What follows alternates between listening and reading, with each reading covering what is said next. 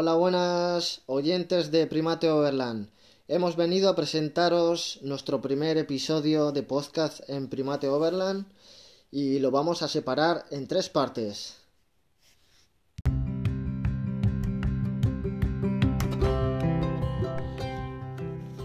Pues como os contaba, se divide en tres partes nuestro primer episodio y es que la primera parte va a ser nuestras biografías, ¿verdad, Carmen? Sí, va a ser, vamos a contar un poquito, una breve introducción de, de dónde venimos y por qué hemos llegado a esto.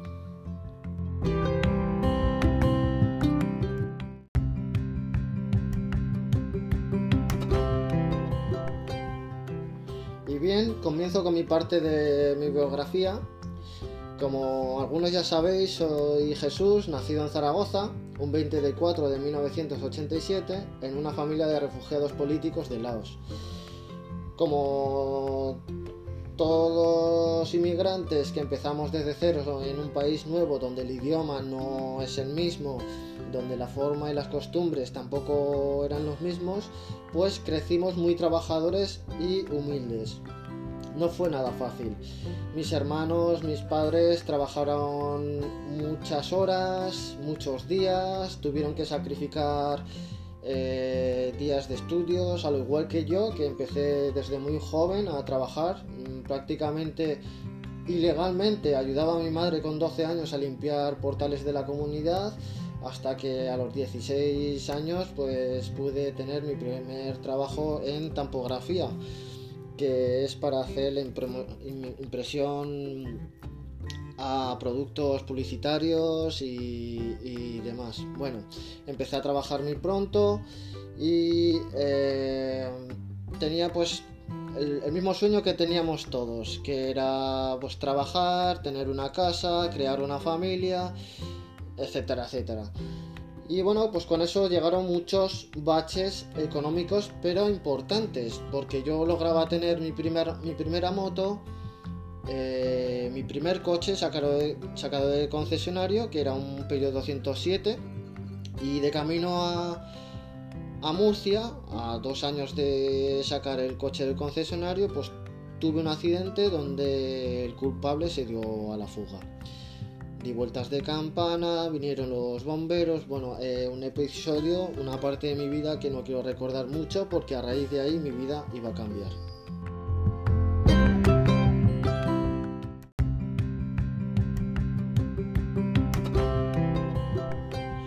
Tuve que hacerme cargo con los gastos del accidente, más los gastos de, del vehículo, que todavía no estaba pagado del todo lo cual entré en un círculo vicioso, en ese famoso círculo vicioso en el que tú estás pagando por algo que no tienes realmente la culpa, pero como eh, aseguradoras, políticos, bancos y demás quieren recuperar su dinero, tú tienes que seguir trabajando para pagar esas cosas. Eh, por mucho que trabajara en tres trabajos diferentes, que saliera de, casa a las 5 y media de la mañana y llegara a las 12 de la noche, eh, no era suficiente. Eh, como en, muchas familias inmigrantes las personas se independizan muy pronto, pues tenía una vida independiente desde muy joven también, a partir de los 21 o por ahí aproximadamente. Lo cual no era solo el pagar eh, todo lo que tenía que pagar del accidente, sino que eh, también pues mantenerme en una vivienda, el alquiler y, y demás cosas que, que, todo el mundo sabe lo que, lo que es eso.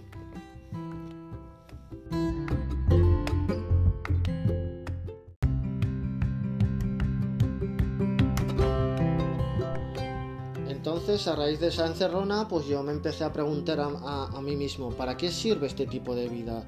Si laboralmente, por más que trabajes, se aprovechan de ti los compañeros y te pueden pisotear, te pisotean, mm, y yo seguía siendo humilde, sin ser malo con nadie, trabajando todas las mañanas, todas las tardes y todas las noches, porque empecé trabajando eh, desde los 21 en lo que es la transformación de chapa en, en el sector mental y trabajaba de 6 de la mañana a 2 de la tarde, salía, comía, hacía dos masajes porque también era terapeuta tradicional tailandés, lo cual hacía masaje tailandés.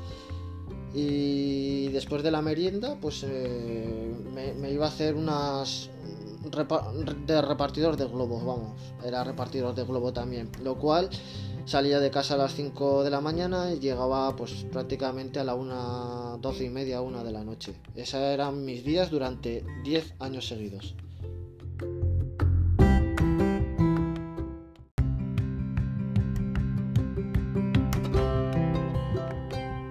Pues eso, me sentía bastante abrumado, sin escapatoria, muy esclavo del sistema y decidí desde una edad temprana, desde prácticamente los 23 años, que fue cuando tuve el accidente, eh, emprender un, nuevo estilo de vida, pero no fue fácil hasta después de 10 años mm, que pagué todo, todo lo que tenía que pagar.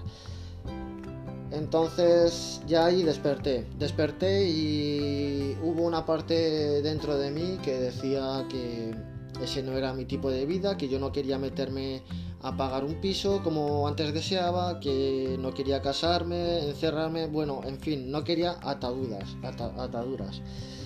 Y a consecuencia de eso, pues empecé a viajar en bicicleta. Y a raíz de eso me di cuenta de que vivir simple es, vivir mejor. Porque cuanto menos cosas tengas, mm, menos preocupaciones tienes. Así que empecé a viajar en bicicleta, adopté una vida un poquito más simple. Hubo una época en la que tuve que eh, irme a Francia a trabajar por problemas económicos y sociales y familiares. Y bueno, eso fue un año antes de la pandemia. Y cuando todo iba a empezar, todo el tema del COVID iba a empezar, pues tuve que volver a España. Sin encontrar un hogar, sin saber dónde meterme, con, escasos ahorros y bueno, a raíz de eso llegué a Barcelona y estuve trabajando ahí una temporada hasta que unos meses después llegué dificultosamente a Zaragoza de nuevo, a mi ciudad natal. Y allí es donde empezó eh, mi tiempo en medio del, confinamiento para pensar cuál iba a ser mi proyecto de vida a partir de ahora.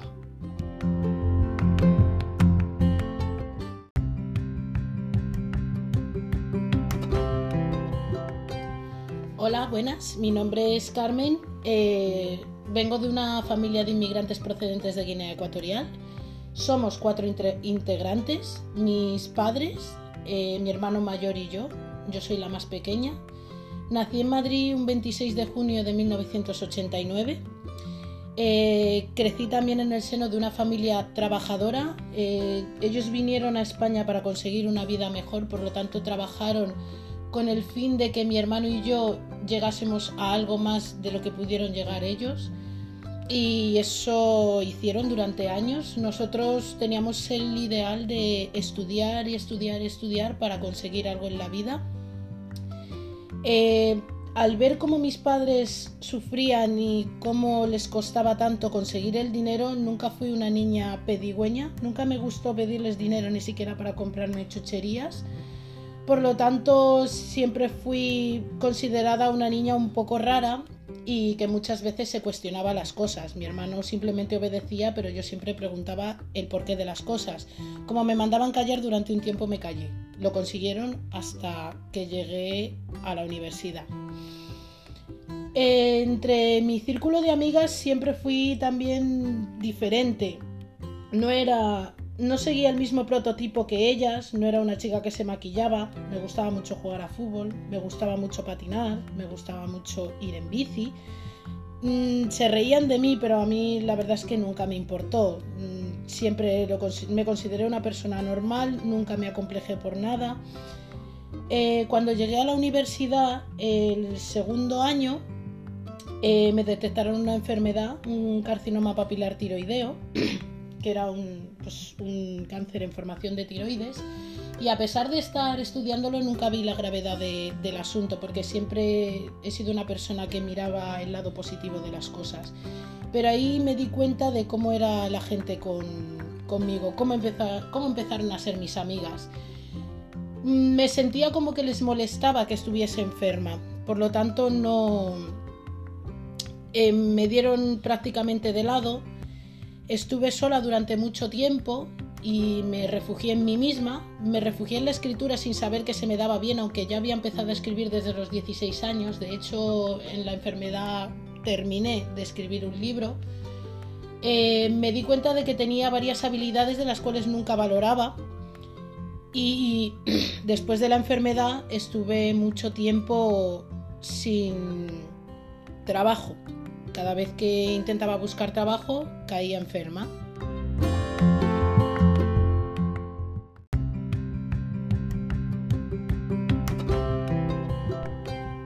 Como había dicho antes, me refugié en la, escritura y lectura. Durante muchos años, mm, más o menos cuatro años, no tenía trabajo, no podía estudiar porque no tenía dinero, no tenía dinero porque no tenía trabajo y no tenía trabajo porque estaba enferma. Entonces entré en ese círculo vicioso. Hasta que finalmente conseguí un trabajo de ortopedia, justo de lo que había estudiado. Estaba contenta, me hicieron un contrato de prácticas yo no me consideraba, no lo consideraba un mal sueldo porque no había ejercido nunca, a pesar de que hubiesen pasado muchos años. Me esforcé en ello hasta que aproximadamente en un tiempo de estar trabajando ahí en el tren, como sabéis en Madrid todos nos movemos por metro, tren y autobús, en el tren me di cuenta de que la gente sabía exactamente dónde estaba la puerta del tren, por lo tanto era una rutina constante. Y al llegar en tren y ver cómo la gente subía me recordó a un rebaño.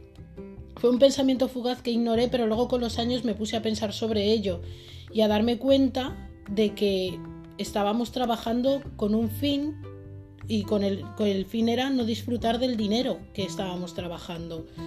Eh, después de unos años me mudé a Zaragoza para trabajar también en ortopedia eh, estuve durante un tiempo, me costó bastante conseguir el trabajo porque fue muy curioso llegar a Zaragoza y darme cuenta de el tipo de sociedad que había, nada parecida a la de Madrid.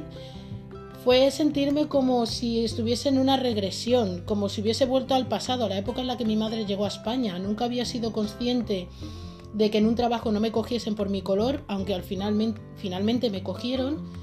Y a pesar de todos los esfuerzos y el empeño que puse al saber que no estaba en mi ciudad, me echaron. Eh, ahí me di cuenta también que no quería, no quería ese tipo de vida. Porque la finalidad que te. lo que te mete la sociedad es que tú tengas que trabajar para tener una casa, meterte en una hipoteca, casarte, tener hijos, tener perro, pero trabajar para pagar esa hipoteca, no para disfrutar de la vida. Entonces, eh, a ver, volví a conseguir trabajo, estuve trabajando durante un tiempo pero me di cuenta de que había dejado de lado lo que sabía y lo que podía hacer.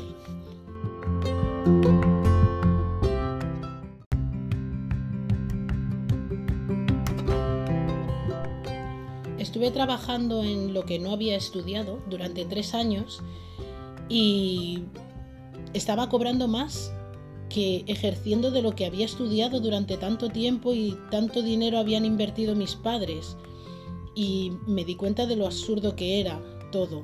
Eh, luchar tanto y trabajar tanto para que tus hijos estudien y lleguen a algo, para luego cuando tengan que ejercer de ello cobren menos que alguien que no ha estudiado, no me gustó eso, no me gustó nada. Entonces, eh, durante un tiempo quise irme de donde estaba trabajando, pero tampoco sabía qué hacer. Tenía bien claro lo que no quería y no quería meterme en una hipoteca pero tampoco sabía mucho qué hacer. Hasta que conocí en 2021 a Jesús. Em, fue un chico con el que coincidí en muchas cosas, muchos pensamientos y me abrió un mundo que yo jamás había conocido. Acampé por primera vez y nunca lo había hecho y fue algo que me gustó, me gustó mucho y no lo vi como algo sufrido, me gustó ver que con la sencillez con la que estábamos viviendo se podía vivir, era posible. Y no era tan malo, porque no estábamos trabajando para nadie, no estábamos viviendo para nadie. Todavía estamos en ello, estoy conociendo este mundo. No sabía que se podía camperizar furgonetas, no sabía nada de eso, no sabía absolutamente nada y ahora lo estoy descubriendo y es un mundo que sin darme cuenta es lo que siempre he querido.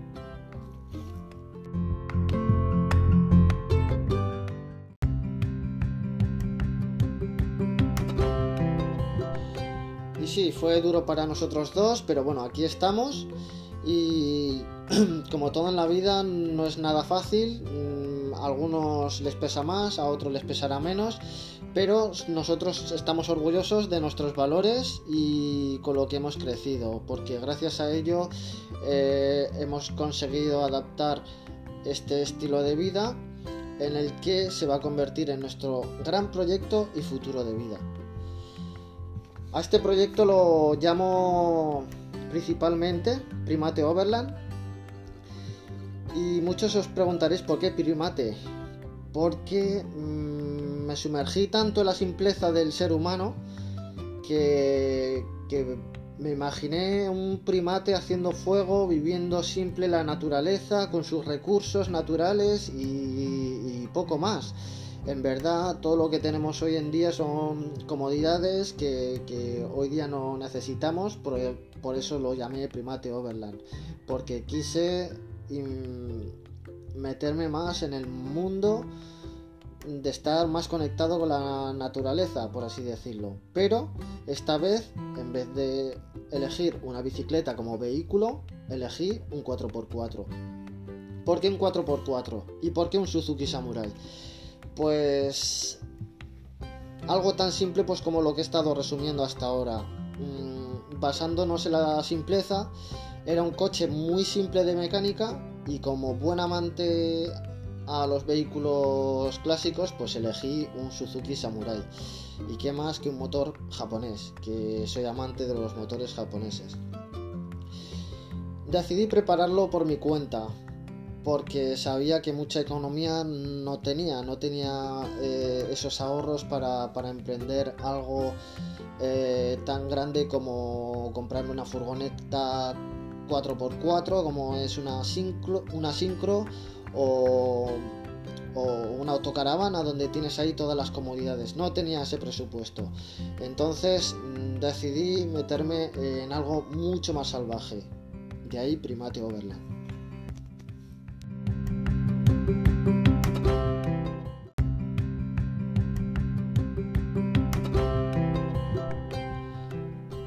Poquito antes de que la pandemia empezara y que nos encerraran en casa, yo busqué mi Suzuki Samurai y empecé a hacerlo solo, solo porque mismamente en esos tiempos no tenía un taller donde llevarlo, estábamos todos encerrados en casa sin poder salir, con restricciones de horario y demás, pero yo tenía la ventaja de que eh, podía bajar al garaje lo cual en ese tiempo estuve pidiendo las cosas por internet y montándolas yo solo. Me dediqué exclusivamente durante la pandemia a montar el coche.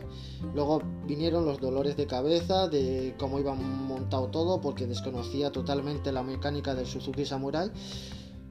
Y bueno, eh, tras muchos vídeos, mucha información, eh, clubes de Suzuki España y, y demás, que por cierto gracias a ellos por todos los consejos que, he podido recoger de allí, he podido finalizar mi proyecto. Porque, claro, mm, muchos, digo dolores de cabeza porque muchos ya sabéis lo que es una, un proyecto en, en, un coche similar o un proyecto 4x4 donde tienes que meter el coche a homologación, tienes que hacer las pruebas, que si TV y bueno, luego en todo ese transcurso son muchos factores, ¿no?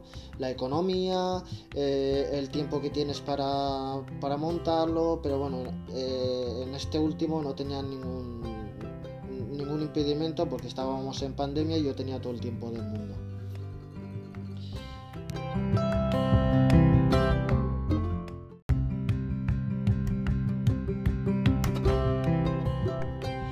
Una vez terminado proyecto del Suzuki Samurai lo que fue subir suspensiones, poner ruedas más grandes, snorkel y, y el cabestrante para golpes delantero y muchísimas más cosas, pues decidí camperizarlo por dentro, ¿vale? Fue una camperización muy simple para mí, que lo hice con madera, donde una cama individual se convertía en doble. Y eso se, iba a ser la cama para mí y para, para los dos perros contando de que por debajo de la cama eh, iban a ir mochilas de ropa y de objetos personales. ¿Qué pasó con eso? Pues que yo viajé al País Vasco y Cantabria un par de veces por mi cuenta, solo. Eh, me lo pasé muy bien, la verdad. Y pude poner a prueba el, el coche y, digamos, poner en práctica mi conducción 4x4 que era para mí algo nuevo. Sí que soy amante del motor y me gusta la velocidad, he conducido mucho desde los 18 años, pero no sabía lo que era la conducción 4x4, lo cual me metí en, varios cursos, eh, todo lo que había, veía por, por los vídeos de YouTube y todo lo que el mundo me rodeaba en ese momento y lo que me rodea, porque actualmente sigue siendo mi estilo de vida, pues eh, he ido creciendo en ese aspecto. Y bueno, tras disfrutar de toda esa camperización simple, donde yo tenía un camping gas, un colchón y una ducha que me hice artesanalmente, pues con eso yo podía vivir simple tal y como había deseado.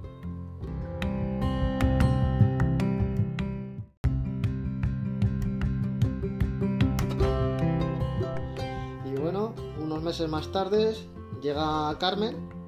Carmen pues no sabía nada de esto, la tuve que formar yo totalmente, pues como había contado mm, no tenía ni idea de que se podía, se podía camperizar una furgoneta y demás y bueno pues la puse al día, ¿no? Con todas mis ilusiones y todos mis sueños y todo lo que yo quería a mi futuro para no tener que modificar nada de lo que yo había construido para mi sueño, pues yo le empecé a comentar lo que iba a ser mi proyecto y a ella le gustó. Y bueno, pues la puse a prueba. la puse a prueba y con eso pues conseguimos saber que a ella también le gustaba, que le encajaba y que despertó unas habilidades de ella que, que tenía muy apagadas, ¿vale? Y bueno, con eso decidimos eh, rehabilitar la camperización y, conseguimos pues pensar un método donde poner la nevera, donde cupieran los dos perros, porque son dos perros grandes, son dos labradores, Ares y Bronson, y con ellos pues poder viajar allá donde el cuerpo nos pidiera, ¿no? Poner una cocina, eh, poner los elementos de emergencia, los elementos de rescate, nuestra ropa, todas nuestras pertenencias, porque al fin y al cabo eso se iba a convertir en lo que era nuestra casa, en lo que es nuestra casa. Y bueno, eh, hasta el día de hoy estamos adaptando todo de la manera que se ha quedado una cama individual donde van a dormir los dos perros, una cocina y nevera extraíble que le he puesto con guías de cajones, unas maletas simples donde vamos a meter objetos personales y, toda nuestra ropa y algunos huequecillos libres pues que pues para guardar otro tipo de cosas. Y bueno ahí comienza todo lo que es Primate Overland. A partir de ahora lo estamos puliendo todo tanto mecánicamente como eh, comodidades para vivir mejor como es la tienda de techo el anexo que nos acaba de llegar y, bueno, durante el viaje iremos viendo qué necesitamos y dónde están nuestras fallas, sobre todo viajando estos primeros meses por la península para darnos cuenta de dónde está el error y qué debemos mejorar.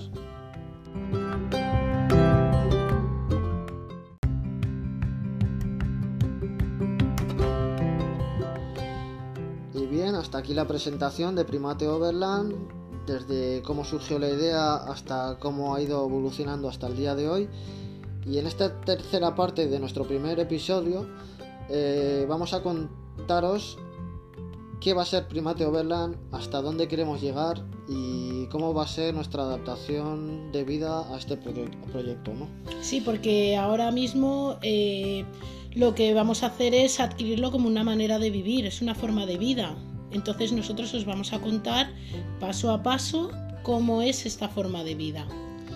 Claro que sabemos que no es fácil, eh, mucha gente nos habéis comentado de que aquí es muy difícil de acampar, qué tal, y es verdad, nuestras primeras salidas nos dimos cuenta de que a la hora de dormir era muy, muy difícil el tener que esconderte para sacar la tienda de, techo, aunque sea para pernotar y con tal de no hacer mucho ruido y, no dejar basura por ahí, pues eh, en cualquier sitio escondido pues nos valía. Pero aún así, con el miedo, por así decirlo, de, de meternos por algún camino y no saber si por ahí va a pasar pues los típicos coches de Seprona y, por ahí, pues con la novatada, pues a principio nos, nos era muy difícil saber dónde dormir. Pero luego ampliamos nuestra forma de pensar y, y, nos adaptamos a lo que iba a ser Europa, porque no toda Europa iba a ser como España. Y bueno, pues buscando por redes sociales nos dimos cuenta qué países se podía acampar, cuánto, cuánto dónde y, dónde podíamos movernos. Entonces a raíz de allí pues fuimos modificando nuestro pensamiento y nuestro, nuestra forma de hacer las cosas.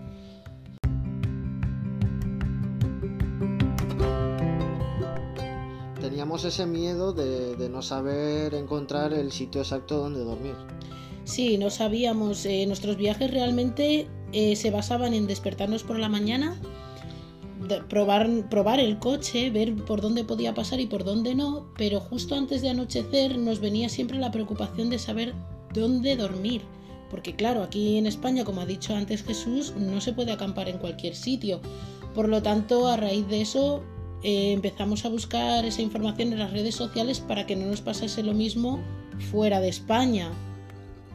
Bueno, yo creo que fuera de España no vamos a tener mucho problema porque siempre te puedes hacer el turista despistado, ¿no?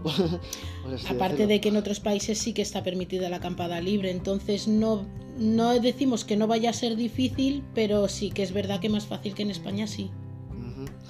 Así que bueno, tenemos una segunda parte que concluye en Suecia, porque hemos decidido pasar una pequeña parte de nuestra vida en Suecia, trabajando, ahorrando para lo que va a ser nuestra ampliación de, vehículo de viaje.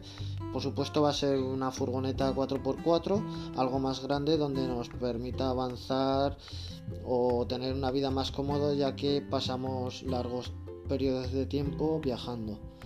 Sí, continuar nuestro viaje hacia otras zonas, no solo va a ser Europa. Y bueno, sabemos que el tiempo pasa y las comodidades que buscamos no van a ser las mismas, pero queremos probar. Espero que todas estas aplicaciones o sistemas de poder contar nuestra historia de viaje sirvan más adelante como algo que podamos monetizar y nos sirva de ayuda en nuestro viaje. Así que os apoyo compartir este podcast y los siguientes vídeos que vayamos haciendo en YouTube porque para nada somos profesionales, pero sí que nos alimentamos de esa ilusión del sueño de vivir viajando. Es un sueño que todo el mundo tiene, pero no muchos se atreven a... Casi nadie se atreve y nosotros queremos ser, no pioneros, pero sí en nuestro círculo los primeros que se atrevan a romper con esto, romper con lo que ofrece la sociedad e irnos a ser felices.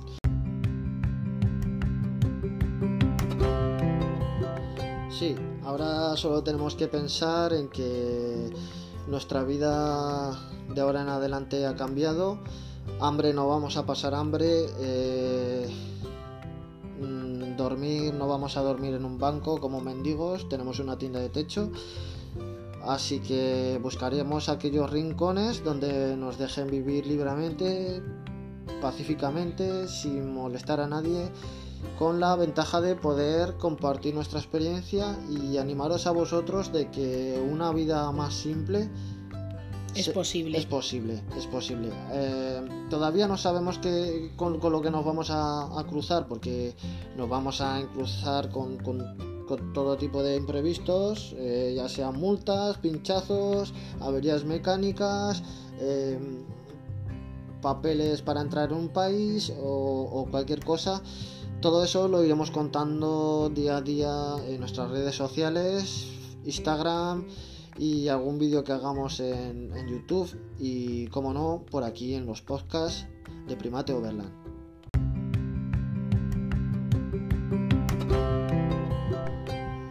Gracias por haber llegado hasta aquí y si os ha gustado compartirlo con vuestros amigos, conocidos y familiares. Así que pronto un nuevo episodio, el número 2. Y un saludo muy grande. Hasta pronto. Hasta pronto.